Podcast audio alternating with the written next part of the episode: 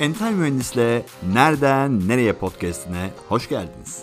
Bendeniz Selim Selveroğlu, namı diğer Entel Mühendis. Bu podcast serisinde üniversiteden mezun olduğu bölümle ilgili işler yapmayan, evet evet doğru duydunuz, mezun olduğu bölümle ilgili işler yapmayan konuklarım olacak. Onların kariyer yolculuğuna nasıl çıktıklarını, hangi dönemeçlerden geçtiklerini, kariyer değişikliği yapıp yapmadıklarını sizler için öğreniyorum. Üniversitede öğrenci misiniz? Yeni mi mezun oldunuz? Yoksa kariyer değişikliği mi düşünüyorsunuz?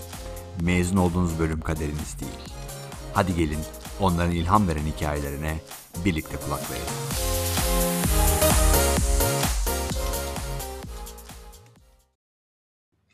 Merhabalar. Bugün bu yayının ve bu yayın serisinin ilk konu arkadaşım sevgili Nezih Tınaz'la birlikteyim. Nezih hoş geldin. Selamlar, hoş bulduk abi. Ben ee, çok klasmana uymuyorum ama evet benim hikayem de karışık zaten. Evet yani, yani senin yani birden çok üniversiteden böyle birer tadımın var falan filan. ee, biraz ondan biraz bakayım orada yanar olmadı. Üniversitelerin Vedat Milor'u olmak istemiştim ama o kadar vakit bulamadım. Peki abi şimdi seni tanımayanlar için ne işle iştigal ediyorsun? Eskiler der ya hani oğlumuz ne işle evet. iştigal ediyor falan. Ne iş yapıyorsun? Bize anlatır mısın birazcık? Abi işte herhalde şey var değil mi? Bir mesleğin ne sorusu var. Bir de ne iş yapıyorsun sorusu var evet, galiba. Bilgisayarcı mısın? yani bilgisayarcıyım abi. Format 50 TL'ye format atıyoruz. Ofis kuruyoruz. Öyle. ya yazılım işiyle uğraştım hep. Şimdi proje yönetimi, ekip yönetimi işleri yapıyorum. Yani e, yazılım ekiplerini yönetiyorum. Tabii buraya hani direkt cart diye mezun ol, yani bir iş hayatına girer girmez hemen proje yöneticisi ya da ekip yöneticisi olmuyorsun. Belli yerlerden geçiyorsun tabii. Aa, geçmişimde hep yazılımcılık yaptım. Aktif olarak da yazılım yapıyorum yani. Hani mümkünse kontratlar alıyorum. Serbest çalıştığım için kopmamak için mevzudan yazılım kontratları alıyorum arada. Olarak çalışabileceğim. Yazılımdan kastın şimdi birazcık da e, 20 yıl öncesiyle olaylar değişiyor 15 yıl öncesiyle. Hı-hı. Mobil yazılımlar vesaire de var da o tarafta e, çalışıyor musun yoksa e, işin farklı bir yazılımcılık bölümünde misin? Yok ben backend ağır, ağırlıklı çalışıyorum. Yani sunucu taraflı kodlama, ASP.NET Core MVC çalışıyorum. Tabii frontend'den kopamıyoruz. İlla frontend tarafında da bir takım e, işler, işin ucuna deyim dokunmak gerekiyor. Ha, oralarda da Peki. Frontend abi mesela browser üzerinde çalışan web tabanlı uygulamalarda e, browser üzerinde çalışan JavaScript, HTML tarafı basitçe öyle tarif edebiliriz. Backend tarafı ise sunucu tarafında çalışan kod parçaları. Onlar da .NET Mesela Microsoft'un .NET platformu gibi oluyor. Yani ben ağırlıklı olarak şey tarafındayım, backend tarafındayım. Yani tamam. sunucu taraflı programlama değil. Ama web programlama tabii benim. E şimdi uygulama geliştirebilir misin dersen e, artık öyle sistemler var. Sen webde yazıyormuşsun gibi yazıyorsun ama telefona app olarak gönderebiliyorsun bunu falan. Yani öyle altyapılar falan var. Hani o çakma app olarak hani evet gönderebiliyorum yani. Ama gerçek mobil application geliştirme mesela native mobil application dediğim şey yapmıyorum. Yani mesela orada yok ama başka bir alan yani. Yazılım Zaten çok uzun zaman gerek. evvel ben hani şeyleri bıraktım. Hani bu artık teknoloji şeyimi zenginleştireyim falan hani alanımı zenginleştireyim kısmını bıraktım. Proje yönetimi ve ekip yönetimine geçince sadece takip etme çerçevesinde bırakıyorsun. Yani artık öğreneyim, köküne kadar öğreneyim, bunu da öğreneyim yapmıyorsun. Projelerden elde ettiğin bilgilerle falan yorum yapıyorsun. Daha çok böyle yabancıların bu educated guess dedikleri yani böyle eğitimli bir tahminleme ya da eğitimli bir yorumlamayla diyorsun ki yani böyle bir yapı kurarsak şöyle olur böyle olur falan teknoloji bağımsız hani yapabiliyorsun böyle şeyleri. Yani biraz orada ama tabii elinin hala şeyde durması lazım ya. işin içerisinde hamurda durması lazım yani. Çünkü bir ekibi yönetebilmek için de adamın karşılaştığı sorunla ilgili az çok ufak tefekte bir bilgi sahibi, fikir sahibi olman gerekiyor. Hiç bilmeden ben problemle yaşıyorum veya adam da şey yapabilir. Bu işi ben e, 30 günde bitiririm der. Halbuki sen tecrübelerine dayanarak o iş 30 gün olmaz 50 gün olur veya 20 gün olur diyebiliyorsun ki bunun için de tabii ki elinin bir yandan da hani e, hamurda olması gerekiyor. Doğru muyum? Aynen abi. Hem o tarafta öyle. Bence de en kritik şey oluyor. Bir işe başlıyorsun ekiple. Ekipte hangi seviyede insan olursa olsun belli bir yerde teknolojik olarak bir yerde tıkanabiliyor ekip. Yani ondan sonra sen bir dakika bir çekil ağlar deyip hani şöyle bir ben şimdi bir bakacağım dem, demen gerekebiliyor. Ve de, deyip onu çözebiliyorsun. Açılım ben. Onlara bir aynen. Ya çünkü şöyle oluyor. Çok projeden geçmiş oluyorsun. Çok iş yapmış oluyorsun. Oturup kodunu deli gibi hızlı hızlı ya da süper böyle mimarisini kurmaktan ziyade bir sorun geldiği zaman onun neden kaynaklandığını anlayabilmek farklı bir şey deneyim gerektiriyor. Yani onu bunu yapabiliyorsun bir sürü projede o zaman. Yani bakıyorsun developer çok iyi e, ama şey yapmış yani. Hani yanlış bir yoldan gitmiş. O yüzden yapamıyor. Bu yolu böyle çevirdiğin zaman bak daha hızlı olur, daha kolay olur ve bu soruna da bulaşmamış olursun diyebilmek önemli. Evet. Peki e, bu anlattığın işin bizim ülkemizde bir okulu, üniversitesi var mı? Abi bir sertifika programları falan var. O yani, ayrı sertifika programları var ama e, 4 yıllık veya 2 yıllık yok, üniversitelerde herhangi zannetmiyorum. bir bölümü e, var mı? Üniversitelerin işte sürekli eğitim merkezleri falan var. Oradan görüyorum ben böyle proje yönetimi şeyleri falan. Ama zaten öyle bir şey ki yani mesela e, yazılım ekip liderliği ya da yazılım ekip yöneticiliği diye bir bölüm mümkün değil. Yani orada aslında biraz proje yönetimi, mesela. ekip yönetimi ve yazılımcıyı biraz, birleştirmek gerekiyor. Biraz da hani alt seviyeden başlasak. Herkes tabii ki proje yöneticisi olarak gün, birinci günden işe o şekilde başlamayacak ama yazılımcı olarak başlama ihtimali daha yüksek. Yazılımcılıkla ilgili e, benim zamanımda hatırlıyorum bazı üniversitelerin iki yıllık yazılım bölümleri vardı. Belki bilgisayar mühendisliğinin de içinde yazılımla ilgili parçalar var ama e, onlar konusunda fikrim var mı? Soru bir. İkincisi bu soruya bağlı olarak orada öğrenilen, öğretilenler senin şu anda yaptığın işte veya yazılımcılık işinde ne kadar yeterli? Ekstra dışarıdan bir sertifika programına falan katılmak daha mı iyi oluyor? Şöyle, şimdi ben İTÜ, İTÜ, İTÜ'ye girmiştim. Aa, girdiğim üniversitelerden bir tanesi İTÜ'dü. o chapter'a geleceğiz abi dur. O yapalım bir dokunuş yaptık ama o chapter'a geleceğim sorularla. Şimdi o dönemde evet evet o dönemde abi yazılım e, bölümü 4 yıllık yazılım şeyi yoktu diye biliyorum ben.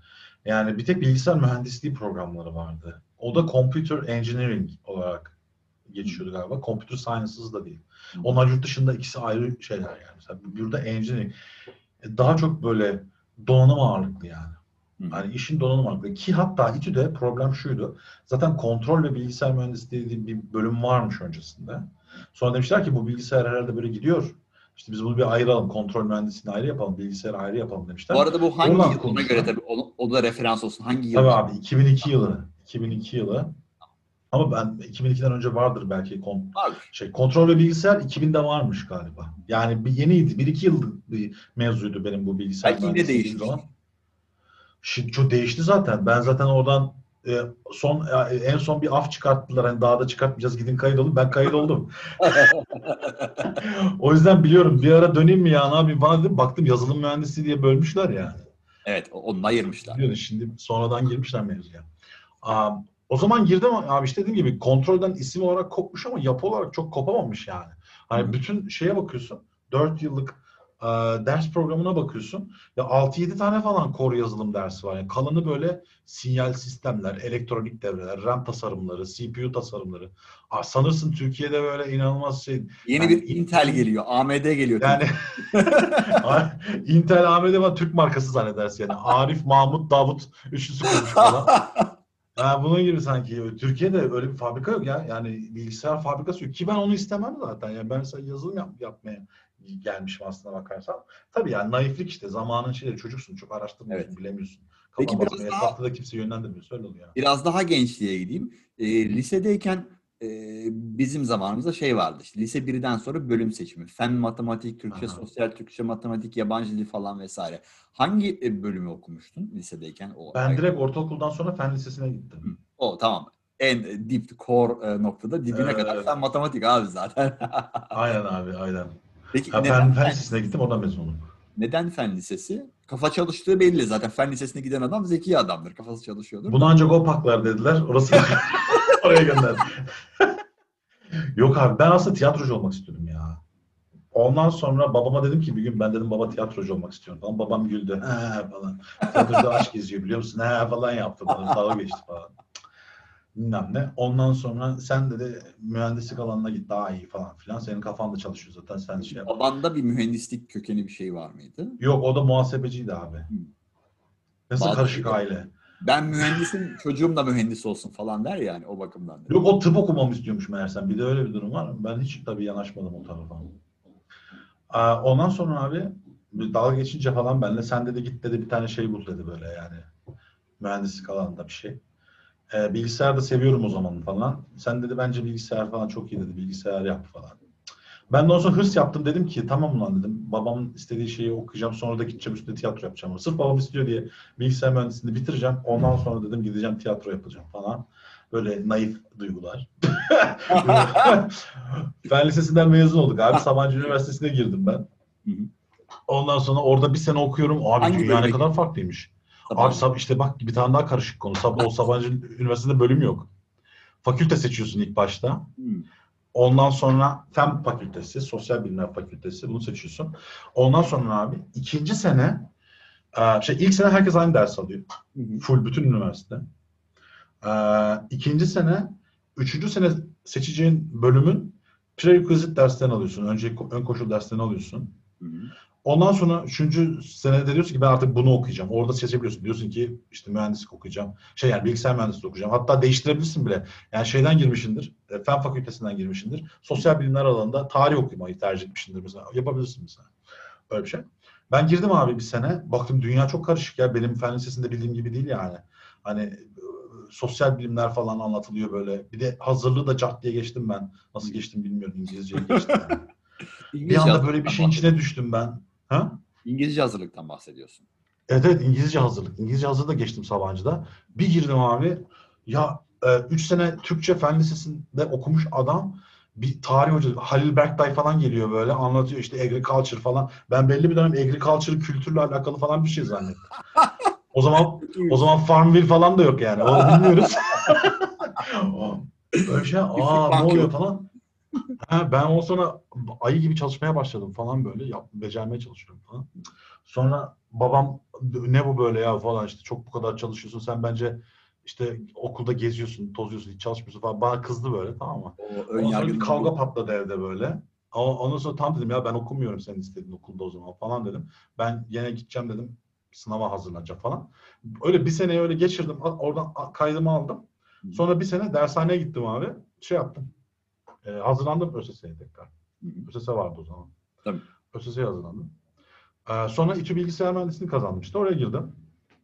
Orada da işte bir sene okudum abi. Sonra dediler ki zaten hani gir- daha girmeden önce söylemişti. Bir arkadaşlar vardı orada. Ee, dediler ki ya İTÜ'nün bilgi işlem departmanı çok iyi. Orada yarı zamanlı öğrenci alıyorlar. Orada çalışan bayağı bir şey öğreniyor. Ondan sonra çok kolay iş buluyor falan filan. Sen dediler git orada takıl falan.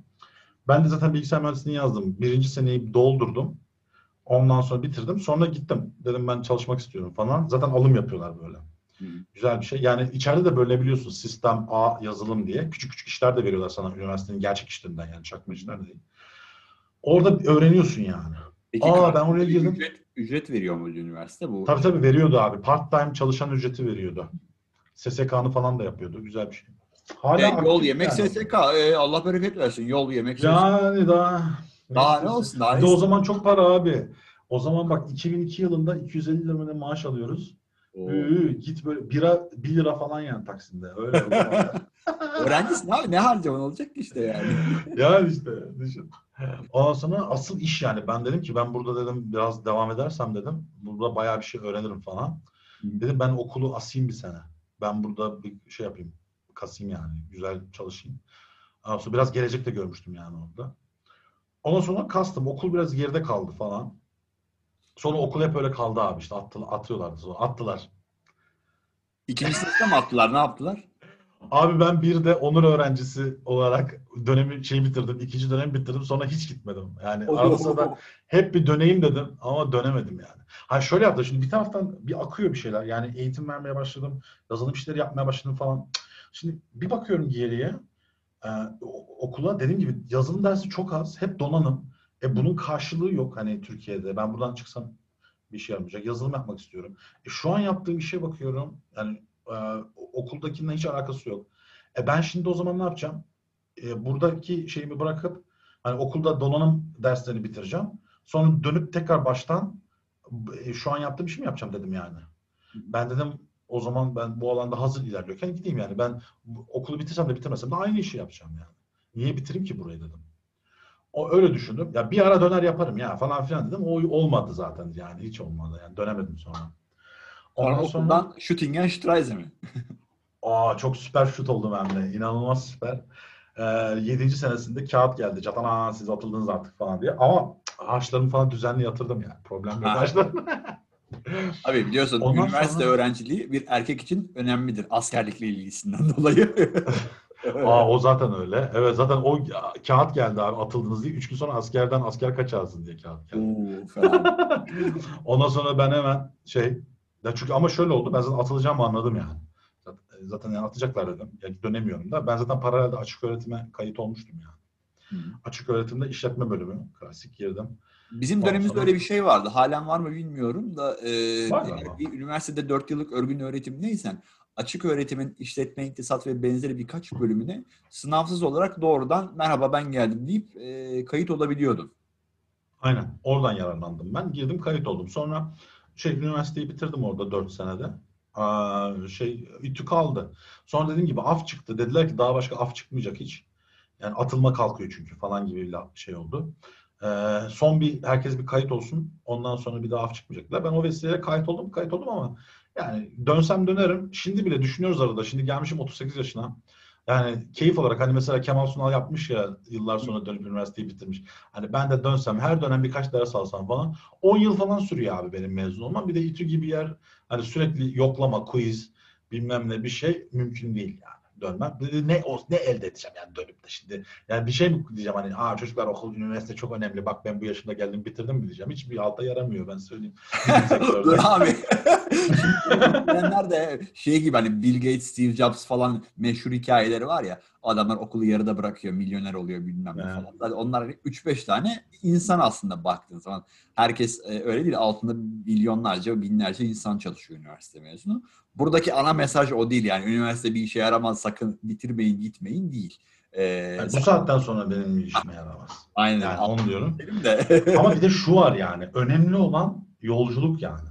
Hı. Hani mesela bak ben şimdi bana dediler ki okulda bitirmedin işte bak o kadar fen lisesinde okudun ya- yaptığın zamanlara yazık verdiğin şeylere yazık. Hayır abi öyle değil. Yani ben fen lisesinde geçirdiğim o zamanla bir analitik düşünce, bir matematik hesaplama yani bunları beynim çalıştı yani bunları sürekli.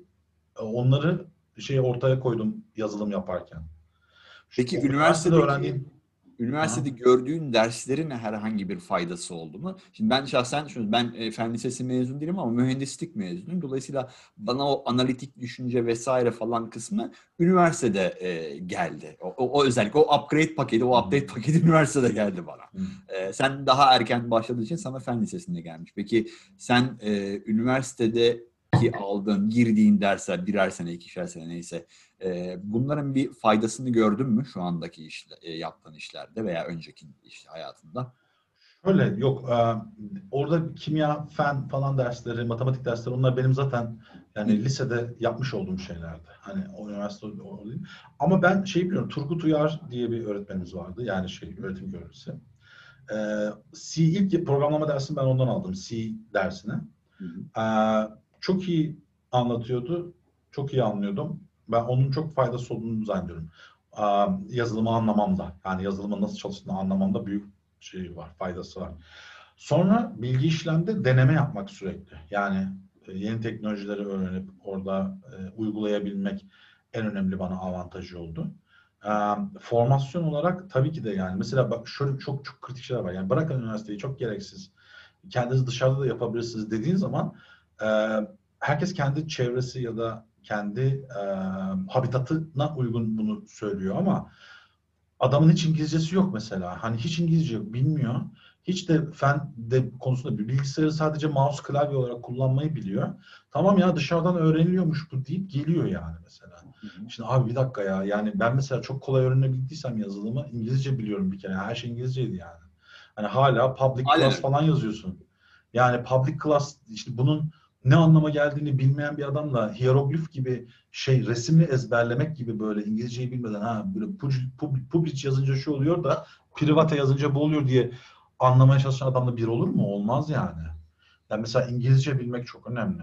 Aynı zamanda kafanın çalışması hakikaten önemli. Lojik kurabilmek, Evet. mantıksal ilişki kurabilmek falan. Bunları hep mühendislik ve onun formasyonlarında öğreniyorsun yani. Bir elektrik devresi paralel nasıl çalışır, nasıl çalışır. Bunları bile kurgularken sen onun wattını bilmem nesini falan ölçerken kafan hep öyle şey gibi çalışıyor yani. Ee, hep böyle mantıksal ilişki ağları kurmak, birbirine ilişkilendirmek, sebep sonuç ilişkileri kurmak hep bunlarla çalışıyor kafan. Hı. Matematik soruları çözerken falan hep bunlarla çalışıyor. Bunları yansıtıyorsun yazılıma düşündüğün zaman. Yani o yol önemli. Ama şeyde ben artık tamam demiştim. Yani benim İTÜ diplomasına ihtiyacım yok dedim ben. Şu Peki, anlamda yok. Bir, um, onu neredeyken gösterecek hangi, bir yerim yok. Hangi anda dedin ona ihtiyacım yok kısmını? Ee, şimdi bir sene okudum İTÜ'de. Sonra bir sene bilgi işlemde çalıştım. Sonra kapı kapıyı açtı mevzusu başlamaya başladı. O sırada dedim. Hı. Yani ee, dedim ki şimdi dönüp şimdi buradaki ilerleyişimi bırakacağım. Döneceğim buraya. Sonra bir daha bulamayacağım buradaki ilerleyişimi yani. O yüzden ben burada devam edeyim. İhtiyacım yok çünkü burada öğrenip de burada öbür tarafta uygulayabileceğim bir şey yok. Yani doktor olsan diploman şart çünkü diplomasız doktorluk yapamıyorsun yani. Ama bizde öyle değil. Yani diplomasız bilgisayar mühendisi yapabiliyorsun yani. ya da bilgisayar yani yazılı bir şey yapabiliyorsun. Hı hı. Aynı zamanda okulda neler neler öğretiyorlar. Sen bunları öğrenmedin de buraya geldin diyecek dünya üzerinde birkaç kuruluş var. Onları da gene dışarıdan toparlayabilirsin bu arada. Yani şu data structures mevzusu yok işte B3'ler işte bilmem neler. Yazılımcı dayılar bunları anlar. Ondan sonra e, o tarz algoritmik şeyler, sorting algoritmaları, bubbling algoritmaları falan Amazon'un, Facebook'un, Google'un interview'unda soruluyor. Core bilgiler bunlar yani. Çok temel bilgiler. Ve her yazılım dilinde uygulayabileceğin şeyler. Ya bunları dışarıdan toparlayabilirsin. Ama yani gündelik hayatta böyle e, geliştirdiğin yazılımda bunları çok kullanmadığın için karşılaşmamış olabilirsin, bilmiyor olabilirsin. Üniversitedeki adam bunları duymuş ve bilmiş olduğu için şey yapabilir. Ee, ama bu dışarıdan öğrenilmez diye bir şey yok yani. Gene araştır Google'a. İşte ben dedim bak kaç tane şey söyledim. Google'a gir sor işte öğrenirsin bitti zaten hani. Veri yapısı bunlar. Data structures, data algorithms. Bu iki konuya bakarsan o interview'lardan geçersin. Bu kadar da basit yani. Çok da zor değil. Ama işte araştırabilmek, İngilizce bilmek, e, neyi okuduğun şeyin bununla alakalı olup olmadığını anlayabilmek. Ya mesela bir tane arkadaş vardı, anım ya. Yani şimdi okulda .NET kitabı aldılar. Microsoft .NET geliştirme olacak. Kitapta IDE, IDE diye bir şey geçiyor. IDE, IDE. Şimdi Google'a yazıyorlar abi IDE'yi. O zamanlar şey var. E, sen daha iyi bilirsin. Google var mı? Alta Vista falan vardır ya. Yahoo, Alta Vista falan. Yok yok Google var. 2002'de Google. 2000'de ha. de vardı Google ya. Google, vardı. Google daha küçüktü o zaman. Vardı. Evet. IDE yazıyor abi. Ne çıkıyor Google'dan karşısına? Ee, bu IDE kartlar, SCSI kartlar falan yok muydu? Porto benim ilk aklıma gelen oydu hard diskleri bağlı. Port ha işte bunlar abi çıkıyor. On, oradan okuyor. Ha bak bu demekmiş falan not alıyorlar. Kağıda yazıyorlar falan. Dönüp sonra kitabı okuyup o kafada okuyorlar. Abi IDE Integrated Development Environment demek. Yani Visual Studio'yu falan bahsediyor. Yani bu kadar konudan hani a, alakasız. E şimdi olma, olmuyor. Sen okulu bırakma zaten. Ya sakın bırakma yani okulu. Okulda sen en azından bunun böyle midir diye sorduğun zaman bir cevabını alırsın. kendi başına çözemezsin demek ki ya. Çözemiyorsun yani. Aynen öyle. Onun Peki, sebepleri olabilir ama kendi başına çözemeyeceğin çok belli. Sen okulu bırakma. Sen devam et yani. İTÜ'den sonra o işte bilgi işlem kısmından sonra iş hayatına geçişin nasıl oldu? Şimdi seninle ortak çalıştığımız bir firma da vardı beraber senin eğitmenlik ve benim de eğitmenlik yaptım. Oraya geçiş nasıl oldu? Ee, bir iş ilanına mı başvurdun? Neydi hatırlıyor musun? Yok şöyle oldu. Ee, ben İTÜ'de çalışırken işte bilgi işlemde Microsoft Türkiye İTÜ bilgi işlemden stajyer öğrenci istiyordu. Bizde staj yapacak birileri var diye. Beni önerdiler. Ben gittim orada staj yaptım. Staj yaparken Microsoft'taki e, oradaki çevreyle tanışmış oldum. Ee, ondan anahtar sonra... dur hemen balla bölüm. Anahtar ha. cümle veya kelime e, çevrenin oluşması işte. Aynen aynen. Ağı network aynen. aslında. Network ya. Network abi. Ama bu böyle şöyle değil yani. Benim babam bilmem neci. Onun network'ünden faydalandığım gibi bir network değil. Artık kendi kendine network herkes yapabilir yani. Evet. Kendi kendine yapıyorsun. Yani tam da network de belki evet doğru kelime network ama network birazcık şey gibi. Network'ü tanıştığın insanlardan a, süzerek onlarla düzgün ilişkiler kurarak heybene attığın insanlar network'ün oluyor aslında. Aynen öyle. Burada yani, torpil değil bahsettiğim zaten. Senin yeteneğin varsa, evet. senin bilgin, tecrüben yeterliyse senin bir nevi önceliklendirilmen. Bankalar falan yapıyor ya belli bir mevduatından fazlası olan müşterilere öncelikli numara falan veriyor. Bu da aynı hesap. Seni tanıyorsa ve senin bilgi, tecrübeni beğenmişse tanımadığı bir insanı çağıracağına seni çağırıyor görüşmeye. Aynen aklında kim var şu var diyor getiriyor. Doğru yerde bulunmak bir de. Bak ben mesela İTÜ bilgi işleme girmeseydim, İTÜ'de devam etseydim mesela Microsoft'ta staj yapamazdım örneğin. Hı hı. Yani doğru yerde bulunmak. Yani fa- fakülte ile bilgi işlem arasında da yani 500 metre falan fark var yani bir de o kadar da yakınım. Ama bilgi işlemde olmasam mesela öyle bir kapı açılmayacak. Bilgi işleme gittim. Ondan sonra o şey pardon e, Microsoft Türkiye'de staj yaptım. Ondan sonra Microsoft üniversitelerde e, şey öğrenci partneri bir program başlattı. Ben staj yaptığım için orada şey oraya gittim. Oradan abi şey e, dediler ki sen işte İTÜ'de bizim student partner ol. Tamam dedik oluruz. Şimdi oradan oraya geldik. Student partner olunca Mehmet Nuri Çankaya ile falan yakın çalışmaya başladık. Bu sefer Mehmet Nuri Çankaya ile tanıştık. Mehmet Nuri Çankaya sonradan Netron'da ortak oldu. Ondan sonra ben arada gidiyorum geliyorum konuşuyorum. Ya sen burada yazılım eğitmenliği yapsana dedi. Netron'a girdim işte. Yani doğru yerde bulunmak yani. Evet doğru zaman. Buna doğru. çoğu yerde şans deniyor aslında. Şans şans tabii ki de. Yani mesela önüne çıkacak opsiyonların fazlalığı belki şans olabilir belli bir yerde. Ama doğru atışı yapmak da senin şeyin yani. Yani sen orada. Mehmet Nuri Çankaya'ya merhaba deyip e, elini sıkıp arkanda dönseydin, hiç sohbet etmeseydin belki adamın hakkında kalmayacaktın. Ama orada bir sende parıltı, ışıltı gördüğü için aslında seni çağırdı. Biraz da o yüzden şansı insan kendisi yaratır mı? O aslında soru hep şeydir ya tartışmadır. E, önüne gelir mi? Senin önüne gelen e, şansa sen de elini sıkıp devam etmişsin. Arkanı dönmemişsin.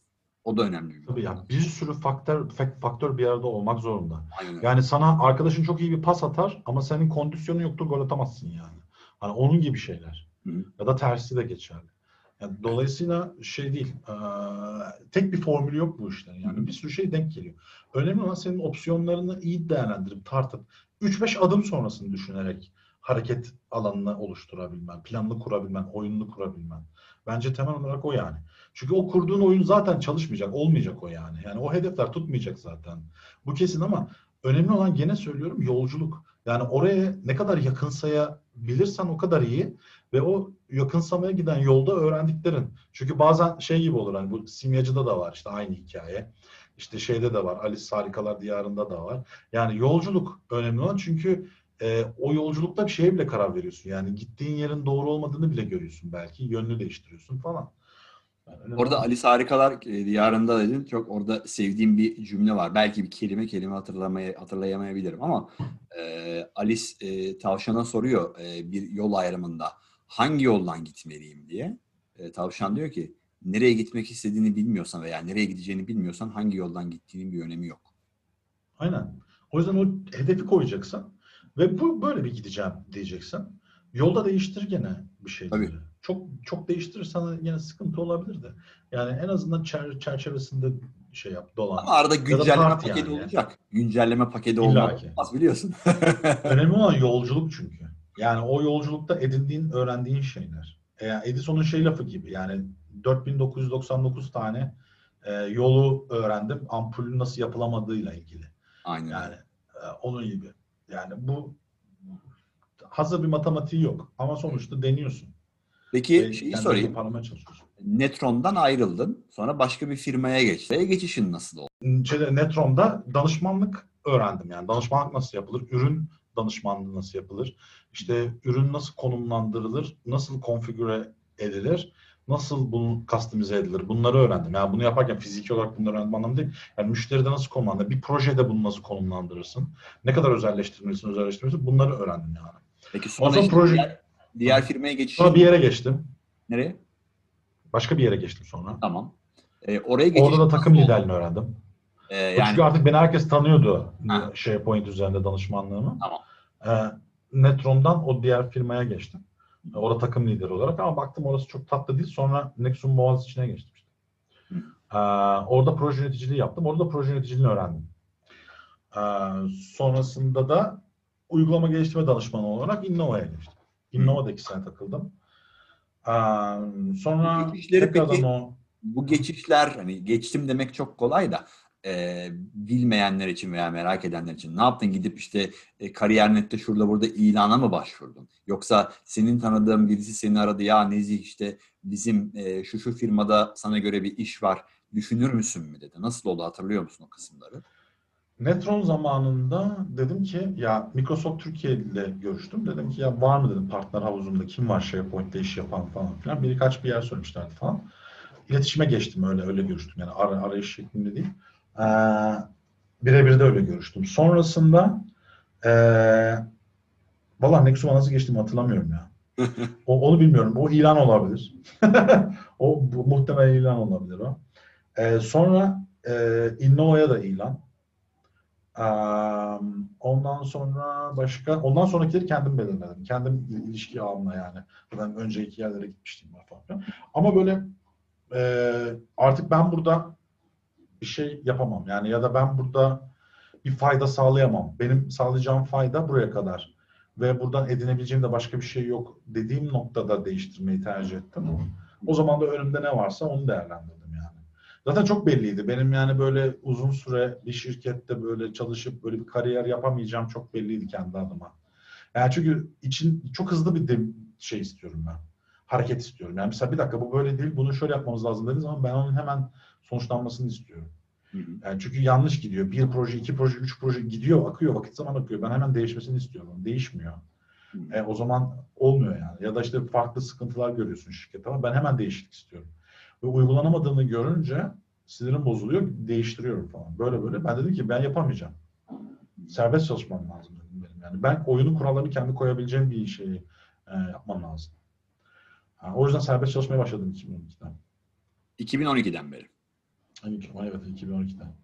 Ver. Denedim yani. Ben kendim de böyle şirket kurur iş yaparım dedim. Bunlar bunlardan daha iyi yaparım dedim yani. Ondan sonra girdim baktım o dünya da öyle değilmiş. Yani öyle değildi de yani gene de e, ben daha iyisini yapabileceğimi düşündüm. Hiç yapamadım. E, rekabet edemedim. Fiyat rekabetinde bulunamadım. E, istediğim proje formatlarını getiremedim falan dedim. O yani bu yapılamıyor hakikaten yani. O zaman ben başkalarını peşimden sürükleyeceğime böyle eleman bulun, barındırıp proje yapayım falan gibisindense ben kendim tek danışmanlık yapayım dedim yani. Kendi başıma yapayım. En azından istediğim projeyi alırım. Para kazanamazsam kendim kazanamam. Hani kazanırsam da kendim kazanırım. Ee, proje seçerim, daha rahat seçerim.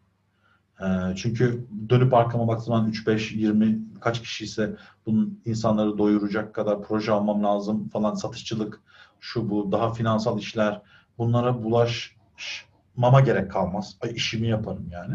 O yüzden tek başıma devam edeceğim dedim ben. O 2012'den beri öyle. Tek başımayım. Pardon 2012'den beri değil. Ee, yani bir denedim öyle.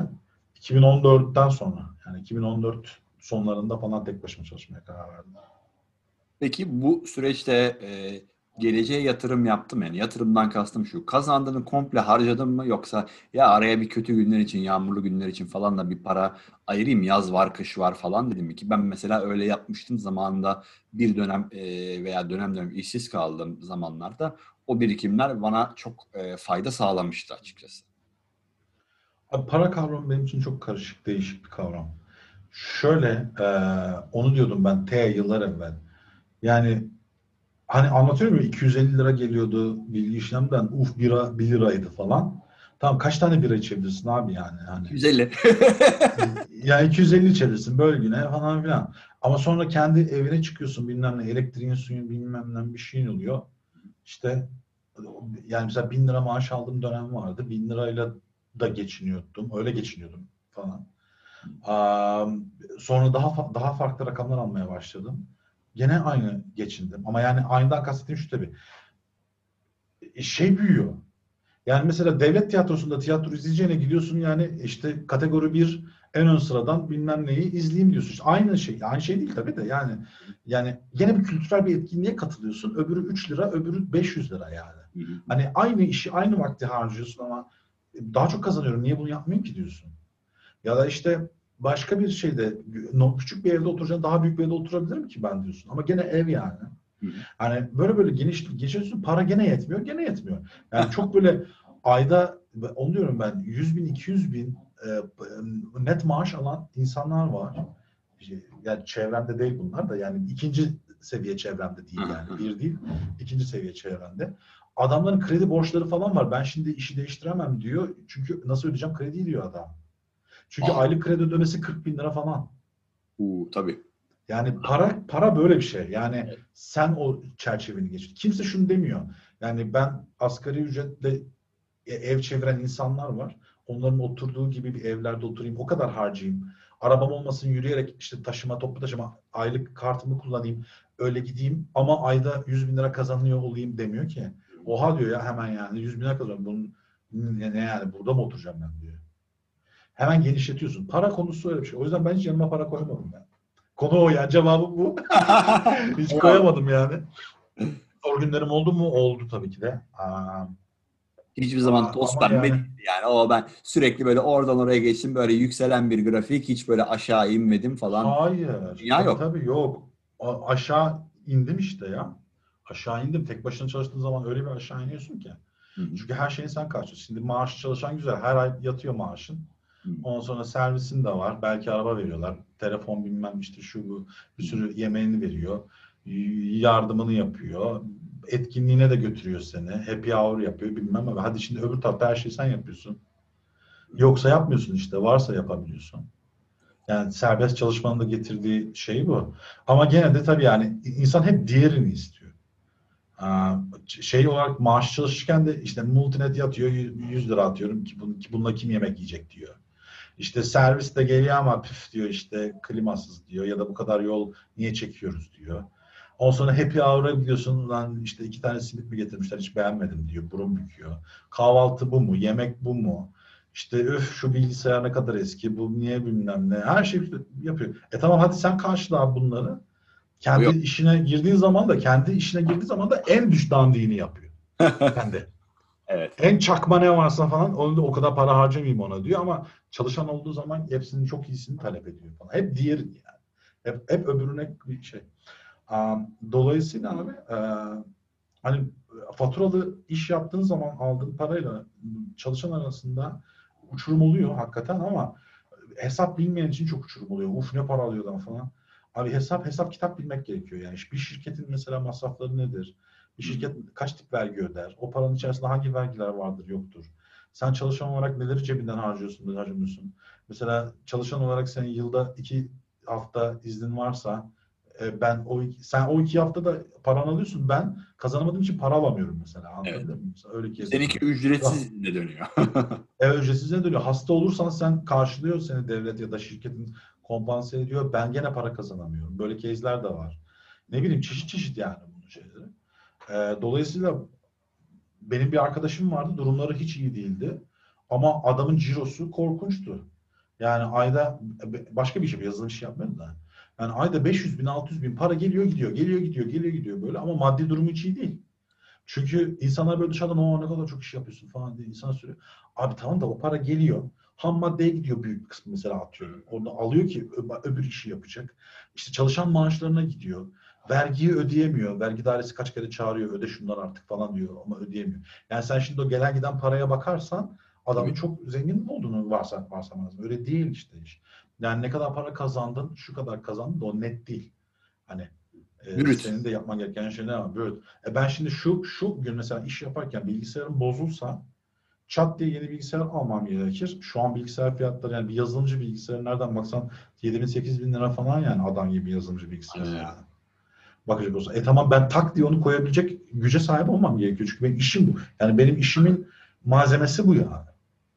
E tamam işte onu da yapabilmem için ham madde o. Onu da yapabilmem için işte ona göre kazanmam gerekiyor. Ona göre kenarda durması ya da dur, yani bilmiyorum yani. Öyle bir e, akış olması lazım. Cash flow olması lazım yani anlatabiliyor muyum? Öyle bir şey olması lazım. Dolayısıyla ben de hiç öyle kenara para koyayım olmadı ya. Olamadı yani. Süper. Ama Peki. bunun şöyle bir avantajı oldu benim için. Bak onu söylüyorum. Arada düşünüyorum böyle geriye doğru. Yanımda para kalsa bazı zorluklarda e, kasmazdım. Derdim ki param var nasıl olsa ya ben şu işi almayayım mesela. Aha. Ya da ya da şu işi yarım bırakayım gideyim parasını da lanet olsun falan e, diyebilirdim belki cebimde para olsa öyle. E, cebimde o kadar para olmadığı zaman ben öyle ya da böyle bu işi alıp yapmam lazım, bitirmem lazım, şunu da öğrenmem lazım falan diye kendi sıkıştırıyorsun. Şey gibi ya bu kap şeyleri gibi yani ne kadar sıkıştırırsan e, o kadar abi şey yapıyorsun yani e, performanslı oluyorsun. O kadar böyle bir şeyler yapmaya hevesli oluyorsun. Zorlukları o yüzden iyi yani. hep böyle Evet. geniş rahatlık içerisinde olsan Abi konfor konfor şey alanını çıkmıyor. zaten terk etmen gerekiyor. Konfor alanını. yani Orta Doğu'ya bak işte adamlar oturduğu yerden petrol satıyorlar. Para var ama teknoloji bir şey var mı? Ya da yani bir gelişim bir şey var mı? Yok parayı yiyorlar sürekli. E çünkü zorluk yok ya para çok yani. Evet. Yani niye çalışayım ki diyor adam yani. Niye bir şey üretmekle uğraşayım? Para çok zaten diyor yani. Ya onun gibi. Ha çok bu tersi çok ülkede çalışmıyor tabii. Fakiriz biz. Bizde çok bir şey üretelim olmuyor ama. ama gene de bir Hindistan örneği var. Elini sallasan bilgisayar yazılımcıya çarpıyor. Adamlar yani çok iyi durumda değiller mali olarak genel olarak zaman. Zaten oradaki adamlar da e, başka ülkeler özellikle Dubai falan tarafına kaçıyor. Ki orada işte iyi para kazanayım, şey yapayım veya Amerika'ya falan kaçıyor adamlar. Oralarda düzgün iş yapabileyim e, şey diye. Ama orada da şöyle bir şey var. Birileri şey demişti bana yani işte Hindistan teknoloji çok süper ileride falan bilmem ne. Yani evet kafası çalışan veya yetişmiş pek çok adam olabilir ama e, üretilen e, veya işte e, hayatımızda olan pek çok teknolojik aletin e, kaynağı, üretim noktası veya tasarım noktası, tasarım yeri Amerika Birleşik Devletleri. Yani bu Amerika çok süper, mükemmel, harika bir devlet olduğu için değil, onu bir övmek değil amacım ama ya Hindistan'da eğer bu teknoloji bu kadar ileride olsaydı o Hint malı kullanıyor olurduk, Amerikan malı değil diye düşünüyorum. Tabii, Şimdi ara eleman konusu tabii canım. Yani şimdi o ara eleman yetiştiriyor Hindistan. Ona bakarsan teknolojiyi üretmiyor. Yazılımcı bulabiliyorsun, şunu buluyorsun, bulabiliyorsun. Hep ara eleman yani. Ama oradan bir, bir yerden girmek lazım. En azından şöyle yani hani usta çırak ilişkisi gibidir yani. Mesela sen çıraksındır, hiçbir şey bilmiyorsundur. Ustan bir şeyler yapıyordur. Bakar bakar öğrenir, bir iki uygularsın. Sadece kopyalayarak yapmasını öğrenirsin. Sonra kendin fikir getir, geliştirirsin. Ya bilmem neyi de yaptığım zaman öyle olmuyordu. Ben şimdi şunu şöyle sıkarsam böyle olur falan dersin. Bir, iki, üç. Sonra dersin ki bu yapılar değil de şöyle bir yapı olsa aslında daha iyi olur dersin. Öyle öyle geliştirirsin kendini. Bu ara eleman olmaktan geçiyor. Bizde ara eleman sıkıntısı var. Yani 2000'li yıllarda Koç grubu galiba bir şey yapmıştı böyle. Ee, ön ayak olmuştu ara eleman yetiştirme üzerine. Millet dalga geçiyordu. Öyle ne o meslek liselerine yatırım yapıyoruz. Herkes üniversite mezunu olması lazım falan. Abi şimdi de herkes üniversite mezunu ama yani çok enteresan hiç ömründe duymadın. Üniversitelerden insanlar mezun ve bu Evet. insanlara bir şey vaat ediyorsun sen. Ama ne vaat ediyorsun? Yani bizim bu konu gibi yani ben İTÜ'yü bırakmayıp da hani devam etseydim çıktığım zaman e, aynı işi yapamazdım. Kursa gitmem gerekiyordu. Kesinlikle e, yazılım eğitimi falan almam gerekiyordu. Ya Türkiye bir de mali olarak da çok şey bir ülke olmadığı için, kuvvetli bir ülke olmadığı için şöyle problem var. Her işte deneyim aranıyor. Ya bu deneyimsiz adamlar ne yapacak? Benim de aynen düşüncem o. E, bi- bilmem kaç yıllık işte e, SharePoint yok SQL tecrübesine sahip adam arıyorum diyor. E abi bu adam Yeni mezun yeni mezun veya bu kadın üniversiteden kız yeni mezun oldu. E, nerede tecrübe kazanacak? Yok. Veya bazı işte akıllı e, veya e, nasıl diyeyim e, sivri zekalı patronlar şey diyor gel diyor ben sana asgari ücretle veya belki de asgari ücretten de düşük gayri resmi olarak para vereyim. Gel sen ben de çalış öğren diyor. Bu da bir seçenek olabilir. Hani ne kadar Ama bu- zaten hani yeni mezundan sen yeni mezundan sen şey beklersen iki yıllık adam deneyimi beklersen e, o da gidip o zaman hakikaten e, kaçak olarak ya da işte bahsettiğim formatta elden para alarak bir yerlerde stajyer gibi uzun dönem stajyer gibi bir şey çalışmak zorunda kalıyor. Ama sen ara ara eleman e, programını geniş tutarsan önemli olan o bence. Yani bizde herkes üniversite. Ben şu anda şeyi çok anlamıyorum. Hani bir dönem yüksek lisans yapmak falan çok böyle o yüksek yapıyor falan. Önemliydi. Şimdi abi elini sallasan doktor öğrenci herkes doktora yapıyor ya. Yani bu ne ara bu kadar ayağa düştü diyeceğim yani. yani bu- kadar nasıl ayağa düştü ya? Herkes nasıl doktora yapıyor ya? Bir dakika ya. O kadar doktor ben yapmadım abi. Vallahi, vallahi ben değilim. Ben de yüksek lisans Hayır yapıyorum. yap sen gene yani. Hayır sen gene yap da bunlar eskiden bu kadar kolay değildi ya. Hı. Yani enteresan. Yani hep böyle sınırları zorluyoruz. Yani bir sürü üniversite mezunu yapıyordu. 2 milyon, 3 milyon kişi üniversite sınavına girer mi ya? Yani bu kadar insan abi üniversite sınavına giriyor. O kadar insanı yerleştirecek yer açılıyor. E sonra yukarıyı da açman gerekiyor. Onu da açman gerekiyor. Ama abi ara işte- elemanı sen doldursan ara eleman çok mühim ya. Günün sonunda Evet. ara eleman iş yapıyor hep herkes yani. Bir de öyle bir durum var. Piramit bir yerde tıkanıyor abi baktığın zaman. Veya huni bir yerde tıkanıyor. Bilmiyorum abi o kadar oku oku oku ondan sonra gel ara eleman işi yap yani. Yani yazılım işi ara eleman işidir ya. Yazılımcılık ara eleman işidir abi. Niye ara eleman lafı kötü olsun? İşte bizde kelimelerin anlamları önemli. Ne yapıyorsun? Ben teknikerim alan mühendis değilim dediği zaman e, eğer erkekse kız isterken bile problem. Ben işte mühendise kız veririm falan. O, öyle bir kültür var bizde maalesef. Ama git yurt dışına pek çok ülkede adamın mesleğinin çok bir önemi yok. Eğer iyi anlaşıyorlarsa işte e, iki insan e, ve e, evlerini geçindirebilecek para kazanıyor kazanabiliyorlarsa mutlu mesut yaşıyorlar. O, onu düşünmüyorum ama bizde birazcık belki şey mi var bilmiyorum kültürle alakalı etiket önde ya falanca işte e, mezun falanca fil, filan bir de şu da var çok olunca bir yerden ayrışması gerekiyor. Yani bunu yapan insan da haklı. Çok mühendis var, çok işte bu işi yapan var. Hadi ben yüksek mühendis olayım. Olmadı doktoralı mühendis olayım veya neyse artık mühendislik dışındaki alan.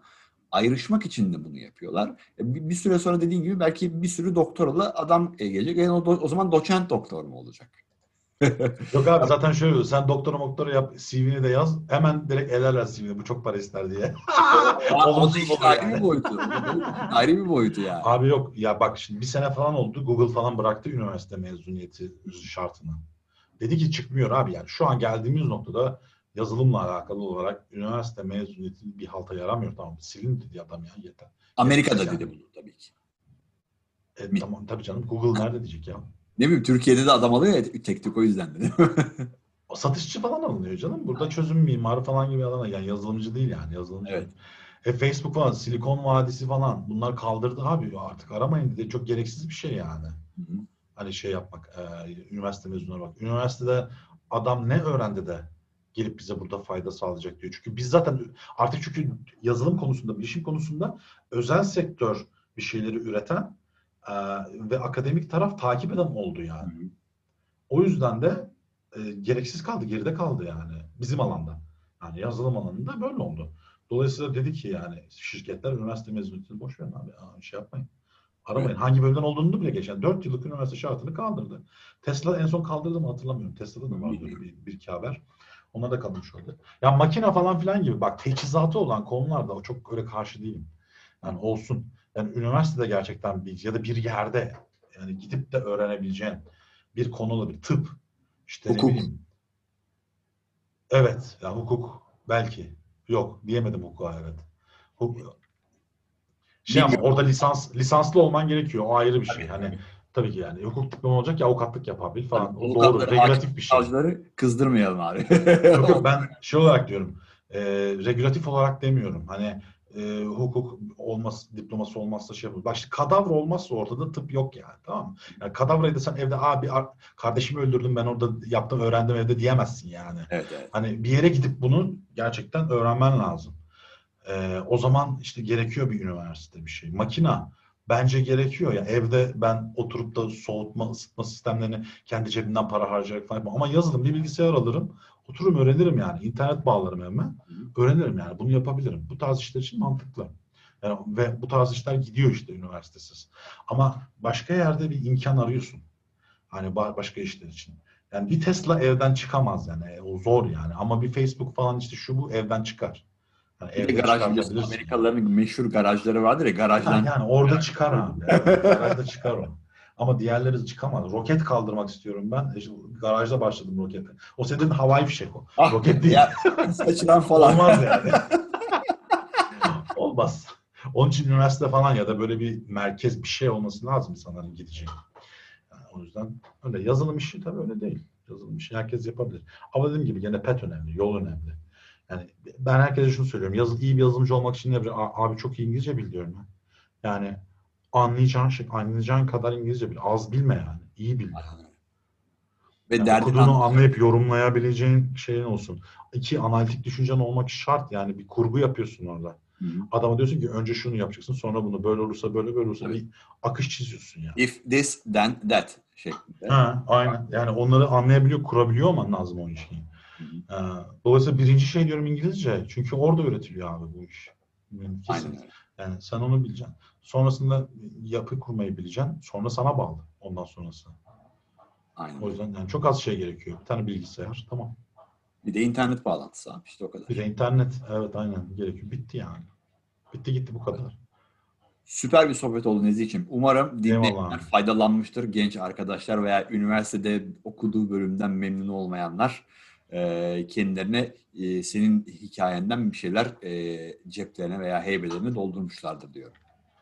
Bir halta yaramayan bir hikayem var aslında genel, olarak. Yok abi deli misin ya? Olsun yani bir eğlence oluyor. Ne bileyim ya gene günün sonunda bilgisayar mühendisliğini işte yazıp kazalıp ondan sonra gitmeyip gene bilgisayar işi yapan adam oldum. Yani yani şöyle bir sen bir sonraki şeyde şöyle bir şey, adam mesela maden mühendisi Hı. ama işte tıp yapıyor. O kadar. Kendi. O, olmaz abi adam tıbbı O da da olmadı değil mi? Tüh. bitirmiş, tıbbı da bitirmesi gerekiyor. Hem Bitirmesi lazım. şey. Hani mahallede iğneyi ben vuruyorum diyen belki ne bileyim iğneleri ben yapıyorum mahallede. Bilmiyorum hani. Şöyle bul. O, o- onlar sakat konular abi girmeyelim o an. Şöyle hikayeler güzel ya. Adam okumuş, etmiş, bitirmiş. Ya, taksicilik yapıyor. Hep böyle düşük olanını konuşuyoruz ya. İki, iki üniversite bitirmiş taksici falan. Aslında işte ne bileyim üç üniversite bitirmiş ama hiç bitirmediği bir alanda çok yükselmiş biri. Öyle birini bul abi. Ee, Daha şey, pozitif. Fer- Ferhat Göçer'i çağırayım abi. Kalp doktoru. Ama ilk önce Erol Evgin'i çağıracaksın. Erol Aa. Evgin bir anlatacak. Tabii mimar da Ondan mi? Erol Evgin mimar mıydı? Doktor muydu o da ya? O da doktordu galiba. Mimar olabilir abi. mimar olabilir tam hatırlamıyorum. Olabilir olabilir. Ya öyle bir şey yani. Sonrasında değiştiriyor. Şey Nejat Yavaşoğulları mimar. Hı hı. Öyle yani. Öyle tipler daha iyi. Benden gene bir şey çıkmadı. Döndü dolaştı aynı yere geldi diyecek adam. Niye bırakmış ki diyecek.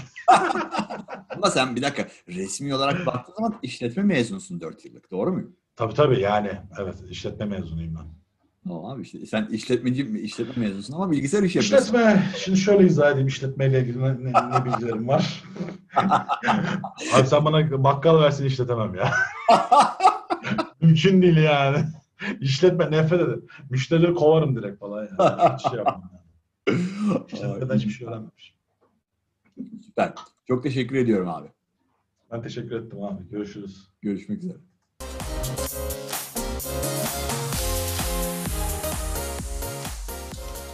Ve bir yayının daha sonuna geldik. Vakit ayırdığınız için teşekkür ederim. Beni Entel Mühendis adıyla sosyal ağlardan ve entelmühendis.com adresli blogumdan takip etmeyi ihmal etmeyin. Ayrıca bu podcast serisine abone olmayı da unutmayın. Görüşmek üzere. Bunu saymayız. Yine bekleriz.